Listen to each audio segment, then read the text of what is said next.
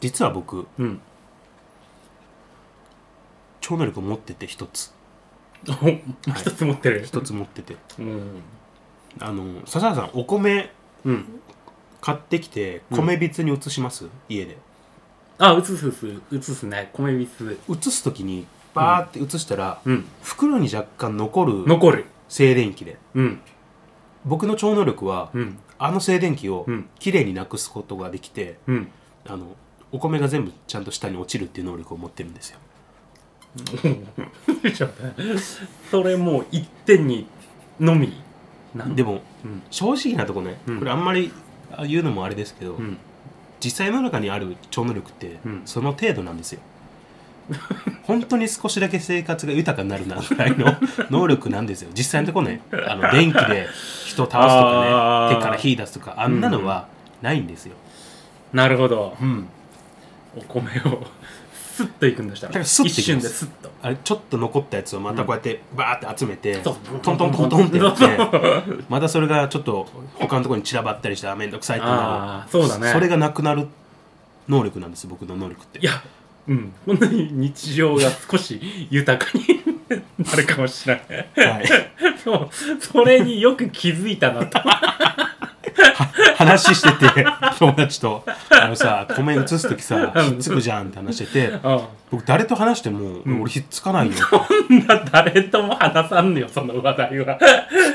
一回がいいとこじゃない って気づいたんですよ俺他と違うな他の人と違うってある日で、それ考えたら一回じゃ能力の裏付けとして弱いな。弱い弱い。でうん。気づいてある日、うんあ俺超能力持ってんだって それあともとか、それ以後一人で何回もやって、そう一度も、一度も一粒も。あの静電気によってな、うん内部に米が残る残留米って専門用語で言うんですけどあれは我々の残留米じゃないから、お米だから。普通の米よ。たまたま残ってる。そんな、悪いものみたいな言い方やめてくんねえか。え毎体残留米っていうんじゃないですかね米袋の中の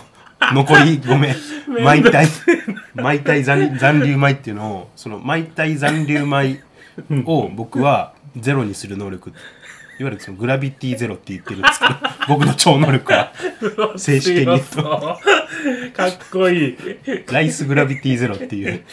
あ、ほんと。ヒーローネームで活 動毎体残留米すごいね毎体残留米ゼロゼロを目指すキャンペーンがあったら、うん僕が多分そのなんていうんですかねうん就任できるというか なんかふるさと大使みたいなや つねすごいねかっこいいはいグラビティゼログラビティゼロでその活動しようかなと思ってまあでも僕も うんもういいだけね米は落としてきたん で、もう33にもなって、うんそろそろこの能力をうん誰かに譲りたいなとこれはできるんだこれできるんですよ譲渡 条件はまあかなり厳しいんですけど、うんあの譲渡したい側とうん譲渡される側が、うんあのちゃんと信頼し合って、うん手をつなげばん譲渡できるっていうかなり厳しい条件ではあるんですけ どいやそれはまあだいぶ緩い感じ緩い方だよ多分修行とかいらないでしょあいらない全然いらない です本当にそれでグラビティゼロが手に入るわけでしょ今できます僕と笹原さんでただ笹原さんが本当に欲しいって願わ ないとそれ厳しいなやっぱ厳しいですよねま、もしそれをもらってしまったら、はい他のもし能力が同じ感じで受け継がれることはできないよ多分これはもう笹原さんうんさすがです、うん鋭すぎるうんあの今回僕ちょっとうん謝らなきゃいけないことがあって、はいはい実はこの僕のグラビティゼロ、うんデメリットもあるんですよあデメリットがはいあるもあのーすごく大きなデメリットなんですけど、笹原さん今までうん飲み物を飲む時、うはいはいはいコンビニとかスーパーでうんストローをもらうことありますよねあもちろんもちろんね飲み物飲む時ストローで、うんあのーストレートタイプと折れ曲がるタイプあるじゃないですかあはいはいはいはいはあのーこのグラビティゼロを引き継いだ場合、いうん今後笹原さんの手元うにん折れ曲がるストローが来ることはなくなります、そんな確率的なものも全部全部もう確実に全部取り直前 まで折り曲がれだったんですけど、うん笹原さんの手に渡った瞬間にストレートになります、一生曲がることがないっていうそのデメリットがあどるとっちがいいかなですよね、うんストレートは全然ストレートでもいいですけど、うんなんかこうカフェオレとかってやっぱ折れ曲がりストローで飲むのがこうやっぱ情緒 そうだね情緒あふれるというか、なんかこう二度曲げて出すような店もあるし ねそうそうそうそそれうもまっすぐになっちゃうわけで しょ、はい、全てまっすぐなるんですよねあの昔流行ったうん恋人たちがそのいストローあハート型のはいストはいはいローを1個のグラス入れとか、うんあれも笹原さん側だけストレートになります それどういう形こうなるのか笹原さんの片割れの方はハートの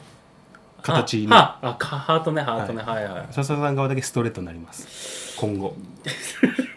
今後その機会は一訪れることはないから別にそこはいい大丈夫ですかあじゃあよかった、じゃあただ今日今夜も譲渡しますこれをもらってメリットもさほど俺米開けないしな嫁さんやってるしなまあ最悪奥さんに譲渡するって言ってもあるんで ただその場合奥さんが強く願わないとダメっていうのもやっぱあるんでグラフィックゼロ欲しいこれを強く願えないと思うんだよねなんか邪念が入るもっと使えたらな俺俺ここで終わりかって笹原さん鋭いですね僕も前任者からもらう時んそれで1年ぐらい手こずったんですよそうだよね空飛びたいじゃん、はいで最後の方僕はもう,、もうさっさと終わらせたいっていう一心で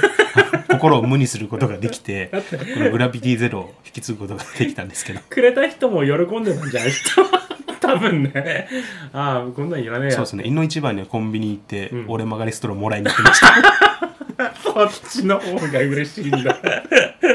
じゃあ俺、ストローを曲げる能力の方が欲しいかもしれないな。その代わり残留米毎体残留米がも うえらいことになりますもうね5割5割悪いお米みたいな、ほんと美味しくないか聞こえる、なんか。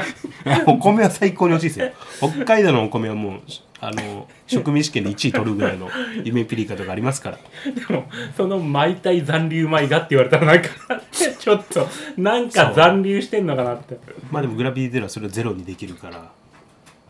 なくてもゼロにできるし、一粒。まあまいあやそもうの一粒まあだかから。超能力ってまあその程度ですからね、うんまあそういうところなんですけどうん。どうどうですかいいですかうん。 今回はちょっと、今回大丈夫ですかあちょっと1年間考えようかなあ。わかりました、じゃあまたあのその時が来れば行ってき 行ってください僕にそうだね。すぐ強く願うすぐお渡しするんで、はい、 必要ねえんじゃん。あともう一つだけお話があって、うんそれに関しては、はいオープニングの後でゆすみそいの時間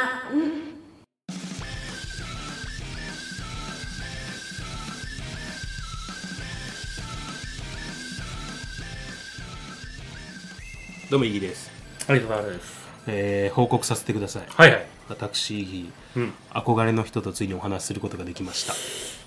た憧れの人、はい憧れの人です大黒摩季が。 確かにまあ憧れと言われるとまあ微妙なところではあります け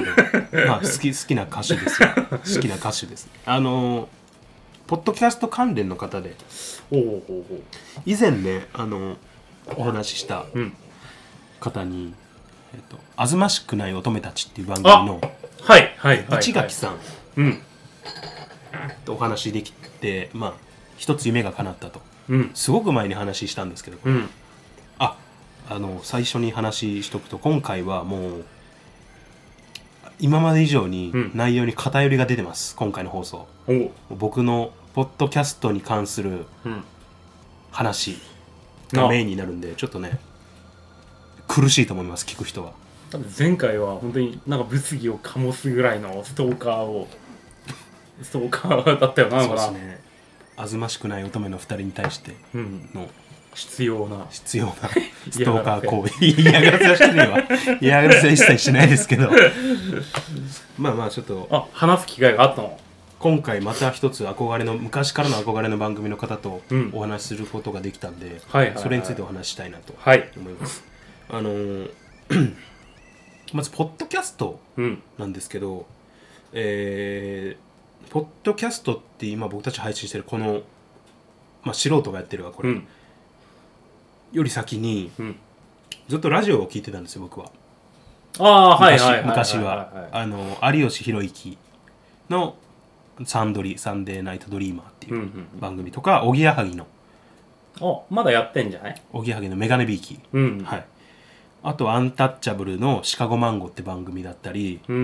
ん爆笑問題とか今オードリーオードリーなんてもう超有名な番番組ですよね「オールナイトニッポンあとあれでしょクリームシチューをよく」そうですねもう一番クリームシチューにはドハマりしましたんあと山里亮太の「不不毛な議論」とか、まあ、基本的に芸人さんの番組をずっと聞きあさってて、うんうん先ほど言ったクリームシチューに関してもドハマりして同じ回を何度も聞いて、うんうんただ最近も更新されるんですよ実はあそうまだクリームシチューもたまにこう、イベント的に、うんうんうんまあ、それも聞いたりしてでラジオを僕もめちゃくちゃハマって大好きでうんうんでいつかこう喋ってみたいなってラジオやってみたいなラジオごっこしたいなっていうのもまあ憧れを抱いててあそれ今のこれなわけないそうですねねうんうんでそのクレームシチューのポあのーラジオの中でポッドキャストでも配信中みたいな文言が出るんですよ結構うんあそうなんだ、はいへー別にそのちゃんと聞いてなかったんですけどある日ある日ふと、そういえばポッドキャストって何なんだろうと思って調べて、あなるほど、はい、見はたいら、はいはいはいポッドキャストアプリえ入ってんじゃんってそうだよね初めはそう思うもんね、なんだこれってでもどう見てもスルーしてたうんアプリなんですよねであのーこれまでその芸人だったり、うんそのニコニコ放送、ああはいはいはいニはコいニはいニコ生とかでうん自分の好きな実況者の、うんゲーム実況者とかのラジオを聞いてた僕にとってうんたまらないコンテンツだったんですよこの音声配信なるほしどてると。うんうんうんであのただ、うんそのポッドキャストを知ったとしても当初聞いてたのはうんうんサンドイッチマンの「東北魂」とかその、はあはあはあはあ結局知ってる芸人さんのやつしか聞いてなかったんですよ。なるほどはい、その一般人がやっているものではなく、そうそうそうそうそううんうんでただまあポッドキャスト東北魂に関しては確かい1本が15分とか短いんで、うんうんストックが切れちゃうなと思って過去分ずっと聞きあさってもうんうん暇な時間どうしようかなって耳開く時間どうしようかなと思ってあのー初めて芸人さん以外のラジオ聞いてみようかなとなるほど素人なのか誰がやってるのか分かんないような、うんでえーっとまあそこで出会ったのが「あずましくない乙女たち」おお、本当にじゃあもう初期の頃に、初期の頃にへーだからアズオトに関しては、うんリアルタイムで配信してる時期に出会ったんで、まあ、今番組自体はなくなっちゃいましたけど、うんうん今調べても出てこないですけど、まあ、そういった形で衝撃を受けたんですよまず素人、まあ、素人じゃないですか言ったらまあそうだね、うんまあそれでお金を得ている人たちではないもんね一般の人が普通にただただ喋ってる様子うっんうんていうのをこのなんだ衝撃を受けてうんあの、まあ、この「あずましくない乙女」に関しては市垣さんって方とアリアドネさんあそうそうはそいうそう、あのお二人がこの雑多な会話を繰り広げるという、フリートーク番組ですねだから。うん、でこれまでの番組と違ってプロのその話し手がプロのえ音響さんたちに囲まれて収録してるわけじゃなくうん素人2人がしあの収録するレコーダー1個を前にしてうんただただ喋ってそれを、まあ、編集して流すっていうまさに今我々がやっているのとそ同うそうじそうそうスタイルがもちろん音質もね全然違うんですけど、うんそのもうそんなの全然気にならないぐらいびっくりしてうんこれまではあの芸人さんの聞いてあの笑いたいとかうん楽しいとか面白いっていうのが大半だったんですけど、うんあずおとを聞いてからうん「わかるわ」とか「あるある」あっていうなるほど、うん、そういう楽しみを知ったんですよ割とより近い人が話している感じだねそうそういう楽しみ方、うん面白さっていうのを知ってあわかるわかる特にうんあずおとの2人は北海道に住んでたんで、そうそうそうそうそれもあって、うんあのどこどこの地名とかセイコーマートとかっていうワードが出ると、あわかるわっていうその僕の共感に拍車をかけてたと思うんですけど俺もそのさはいあと、なんだろうリアルタイムじゃないけどなんか後で聞けるアーカイブ的なのを聞いて、うんはい、シカリベスコの話は本当にしかあ、り別行ったこともあるし昔、あの辺に住んでいたこともあったから、うん、ね、そうそう言ってましたね、うんそれ。あこういう確かに感動はあるよね、うんん聞きやすいしねすごくそうそうそう。で、アズオトを知って以降、うん逆にうんプロのを聞かなくなったんですよ、僕は。あなるほど、どっかのラジオ局が出してる番組、TBS とかがうん出してるポッドキャスト番組を聞かなくなっちゃって、なるほどなるほど、ちょっとね、あのー前置きが長くなっちゃったんですけど、はいはいここからが今回の本題で、うんあのーアズオトを知ってからうん番組の開拓の基準が変わって、うんうん先ほど言ったように知ってる芸人さんから知ってる芸人さんであこの芸人さん知ってるから聞いてみようじゃなくアートワークっていうあのいわゆる CD のジャケットみたいあなはいはいはいはいはい、はいイラストとかがどういう番組かっていうデザインの部分うん、を見て決めるようになったんですよ僕ああなるほど惹かれるとかなんか面白そうだなとかっていうジャケ買いなんだそれはジャケ買いですねそうはあまさにジャケ買いはあはあはあはであの特にその当時あうん聞き入ってたのがアズオとうんとあと今かいなくなったんですけど怪奇ラジオああこの辺はもう全部聞かされてるよね、はい今までねあと「ダゲな時間」っていうのがあったり、うんあと「桜通信あ桜通信はね、はい聞いた聞いたで」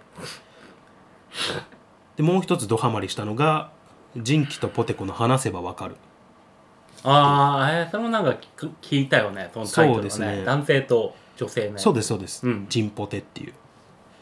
あのー人ポテはめちゃくちゃハマって、うんうん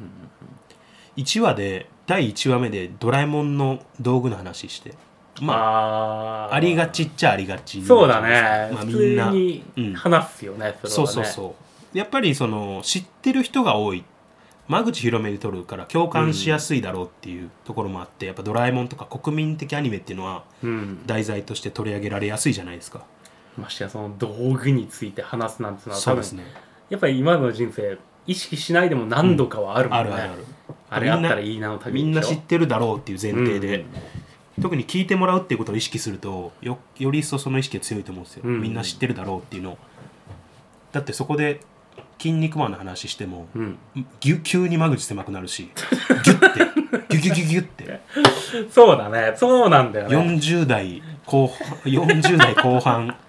男性が主になるじゃないですか「筋肉マン男塾北斗の拳」の話しだすと、男性がものすごいなんかねウェイトを占めちゃうそうそうそう本ドラえもんに関してはもう性別問わず老若男女問わずっていうと当こにろそうもあだるね、しうんうん出しやすいから、まあ、第1話として、まあ、こういう話していってそれ以降31のアイスの話とかああなるほどそうフレーバーの、なんかダイナゴンって何とか何ダイナゴンああ31確かにそうそねうそう至る所にあるやつねあとこのミスドうん、の話とかうんうん、誰もが知っている話を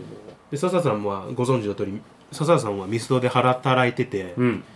なんで D ポップを知ってるじゃないですか知ってるねで D ポップがちょうどトークで出ててこの時 D ポップで誰が買うのって話して てあんなちょっとずつのやつあれをね買う人がいるんだよあれもう本当に端っこだからね要はねあれをいいねで売ってそこそこ売れるんだよあれいや僕は正直めちゃくちゃ共感したんですけど D ポップ誰が買うねんって、うん でもちょっと炎上したりしてこれが人ポテおもし僕はめちゃくちゃ共感したんですけどねほんまあれ誰が買うんと思いながら普段生活しててもうなるほどがっつりオールドファッションならオールドファッション一本食った方がええやんって思いながら、まあまあそんな話まああの ーでジンキさんっていう男性の方がいらっしゃるんですけど、うんうんもう多分1話か2話聞いたら分かるんですけどもうワード選手がワードセンスがうんうん秀逸で センスがセンスが秀逸秀逸でおうおうおうあの知的なトークをすうんうんる落ち着いた声で、うーんであのー女性のポテコさんクワマンポテコって言うんですけどもうクワマンなんだクワマンなんでクワマンなんだろうあのクワマンから来てんのかなあの箸の持ち 方が絶絶望的にやばいという、あそうなんクワマン、はい、クワマンってお箸こうやって持つんですよえこうやって刺して食べるマジでこうやって持つん ですよマジでそれで「大丈夫だ」であんなに一世を風靡した いや「大丈夫だ」ではないのか僕歌の方か僕からすればあの、うんバカ殿の G のイメージしかないんで、田代正史のちょっと後ろにいる感じだったのそうですにねもう田代正史いなくなってから彼がワンなっオてしまペ、ったからねワンオペになっちゃったんですけど、うんまあ、そのクワマンの名をもらったかわかんないです けど継承したかわかんないですけどクワマンポテコクワマンポテコね、うんであのー このポテコさんのうん、凄さっていうのは本当に一言では言い表せられないんですよ僕は正す直ごいんだすごいあのごついえ ぐいえぐいです本当に僕は結構漫才とかコントとかお笑いが結構好きで、うんいろいろわーって見たりしてこのいろんな人の話し方とか見てたりするんですけど、うんでまあそんな素人ながらの僕のあれですけど、うんいろいろ見てきた中でポテコさんのしゃべりとか、そのエピソードトークのセンスっていうのは、うんポッドキャスト界僕が今まで聞いてきた中で群を抜いてうーん高い、女性ポッドキャスターっていう点で言うとう、んもう2位とダブルスコアぐらいの、あそんなはい、差をつけて1位ぐらいですね僕の中では。へーってぐらい面白いなるほどうなるんほど特にあのー 第52回のうんポテコの酒癖とあポテコの春と酒癖について話せばわかるって回があるんですけど人ポテの中に春と春とポテコの春と酒癖について話せばわかるポポテコさんが働いてる会社にうんイケメンの後輩が来たんですよ、ほうほうほうほうまあちょっとポテコさん浮かれて て でそれをジンキさんがこう、うんあええやんええやんって言ってるけどそのちょっと後輩のちょっとした発言とかを聞いて、ジンキさんが「えその後輩大丈夫か?」みたい なのもありつつうんポテコさんがその朝まで酒飲んで、うんそのベロベロになって酒抜くために散歩朝してたら、うんあの自分の同級生が子供連れて歩いてて、うんそこと出会って。うんまあ、そういった心境を話したり「はいうんぬんかんぬん」って回があるんですけどここがめちゃくちゃ面白くてうーんでまあ憧れの人だったんですよ言う言うとはいはいポはいはいッドキャスストを僕が本当知って初めの方に聞いてた番組っていうことうで,、んでこの間、あのーその男性のジンキさんから、うんうんあの「一緒にゲームしましょう」ってあるゲームのやりましょうってお誘いが来てへーその前までちょこちょこゲーム一緒にやってたんであそうなんだはいうんうんうんで「あお願いします一緒にぜひやりましょう」ってところで。うんうんで一緒にやったんですけどそこにポテコさんがいたんですよメンバーの、へえで今笹原さんに言っても多分伝わらないんですけど、うんそこには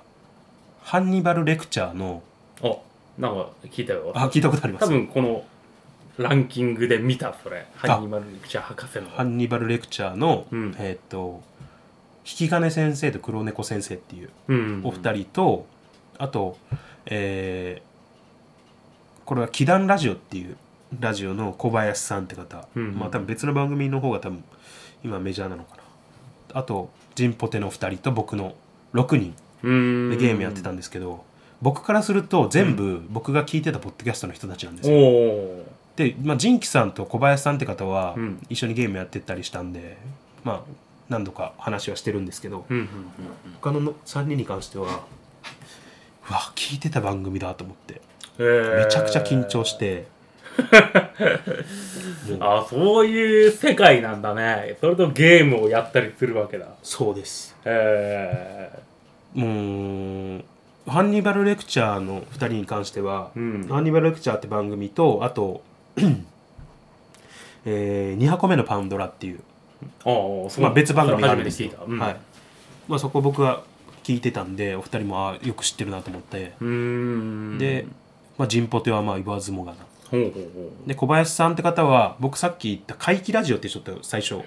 と行ったんですけうど、ん怪奇ラジオの別番組に「奇談ラジオ」っていうちょっと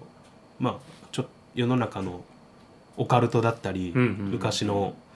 えー偉人のちょっと怪奇的な現象うんうんうんだったり扱ったりする番組があるんですけど、それに出てて、へー何何が言いたいかっていうとすごく憧れの人たちと一緒にゲームができてこれはもう何こうネットを通じてということだよねネッもトを通じちてろんその場でこうなんだろう囲んでというわけではないもん囲ねんでというわけじゃないんですけど、いやでもそれはすごいことだよね確かにでねもうなんかああなんかやっててよかったって夢夢が叶うってこういうことかなってちょっと思っおておなのでもうあと逆に言うと、うん僕が喋ってみたいポッドキャスターの人がうんもうえーっとアリアドネさんっていう、うんアゾートの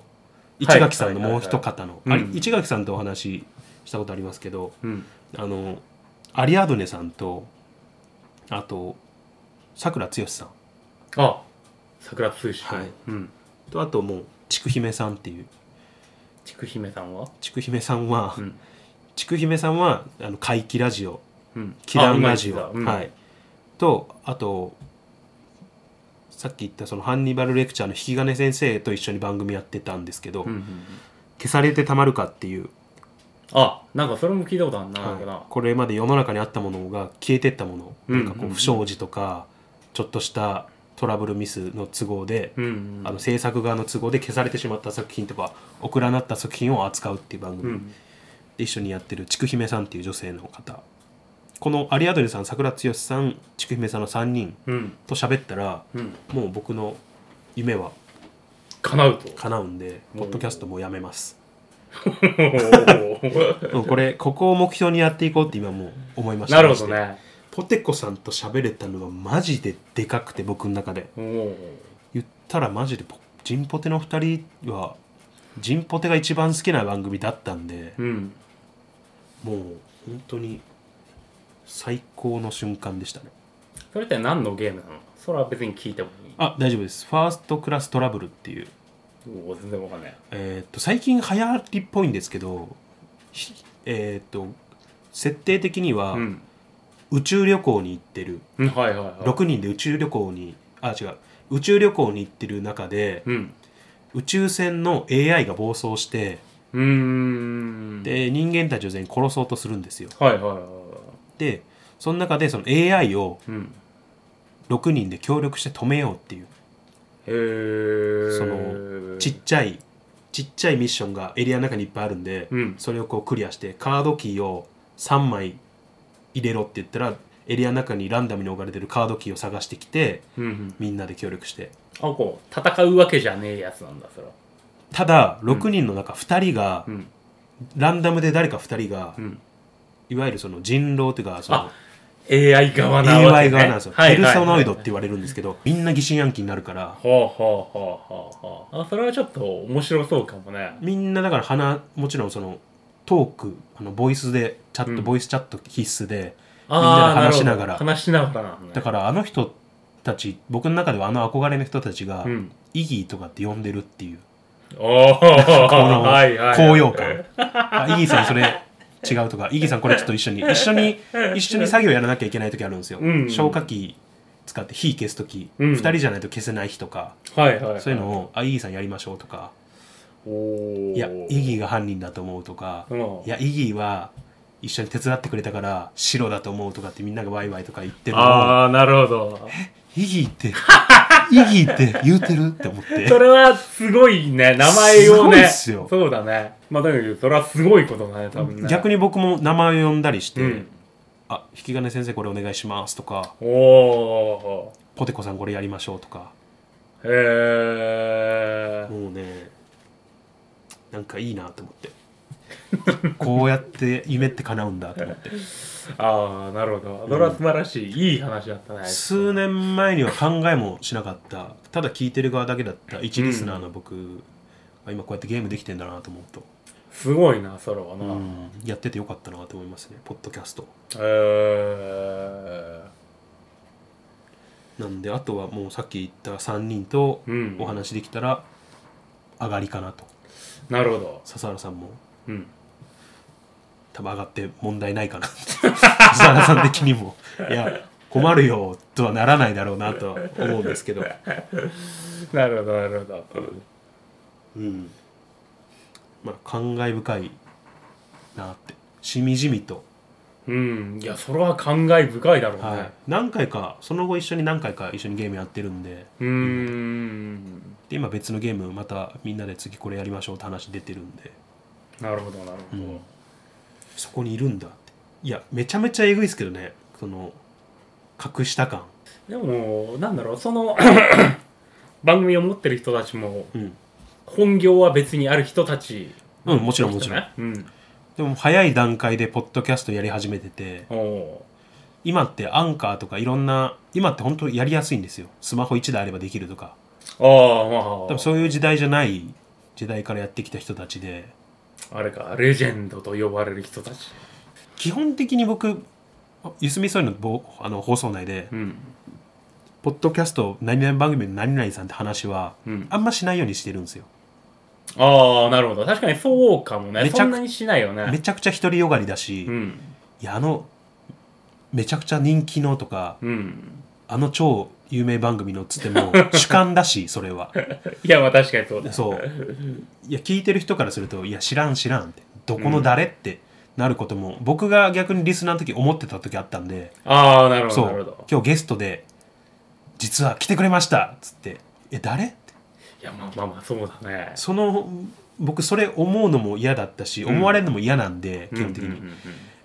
普段出さないんですけど今回はちょっと僕があまりにも昔から抱いてた夢が一つ叶ったってことで、まあちょっそれとそれ何年越しの話よってえー、そうですねそうそれも考えたら6年ぐらいかな前56年前ぐらいあかーまあそそんなんな考えたら長いよねなまあまあそうですねポッドキャストハマってぐらいだったんでうんうん、いやよかったポテコさんと話せたっていうのは僕の中でマジで一個でかかったんでうーんめちゃくちゃもうマジでいい人うんっていうとこですうんささんなんか夢叶いました 最近なんでいきなり僕の僕のターン終わりでささんのターンですそ そんなことは予想もしていないしなんか語ったあ叶った夢あったら夢叶った語のってもらってか大な丈夫ですよ僕お酒取ってきていい ですか今さささん一人で喋ってても失礼だなでも叶った夢あるだろうかなんか叶った夢なんだろ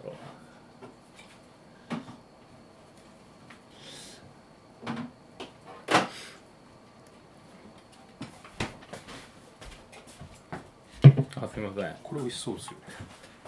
あ発酵レモンサワーね叶った夢が出てこないななんかまだ夢の途中だわぽいこと言うな よぽいこと言ってごまかすなよ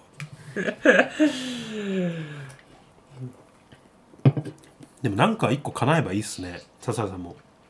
今今夢とも思ってないことかもしれないですけどうんなんかいずれ何年か後に、うんなんか一つ達成できた時に、うんあそういえば昔から話したいと思ってたなとかやりたいと思ってたことだなこれっていうのをうん再確認できるなんか今途中のことが一つか二つでもあればうんいいなって思います笹原さんにあ れば僕のこの感動を味わってほしい笹原さんにもちょっとちょっとねちょっと待てよほんとちょそれ次回までに考えとくわまあまあうん大したことじゃないと大したことじゃないと思うけど そうだねりあえずそういうの大事だよね確かにねうん、うんまあ、とりあえず今回はじゃあそんなとこで、なるほどねははいい、ありがとうございましたはいありがとうございましたゆすみそいの時間をお聞きいただきありがとうございましたまた次回の配信でお会いしましょう